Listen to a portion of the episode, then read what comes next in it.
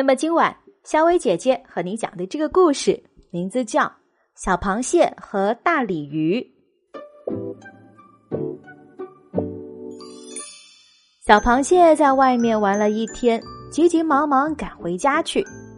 他正走着路，一条大鲤鱼游过来，小螃蟹的脚一不小心碰了大鲤鱼一下，大鲤鱼不高兴了：“哼，你这家伙！”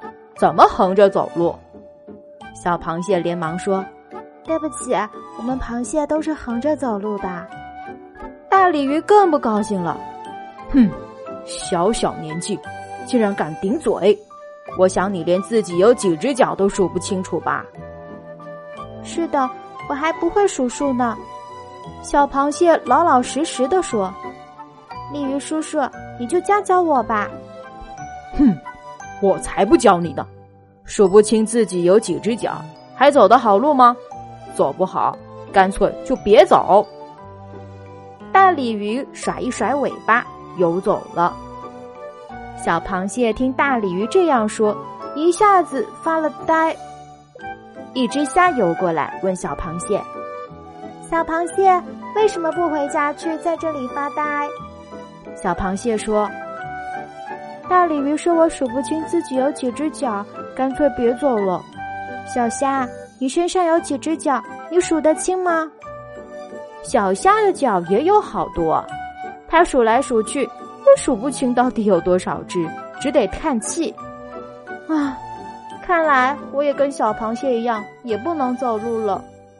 小虾也发起呆来。这时游过来一只青蛙。他问小螃蟹和小虾：“两个小傻瓜，为什么在这里发呆？”小螃蟹把大鲤鱼说的话告诉了青蛙，青蛙就把大鲤鱼找来，问他：“你数得清你身上有多少片鱼鳞吗？”这可把大鲤鱼难住了。这么多鳞，谁数得清啊？小螃蟹和小虾笑起来：“哈哈哈，这么说。”你也没有什么了不起呀？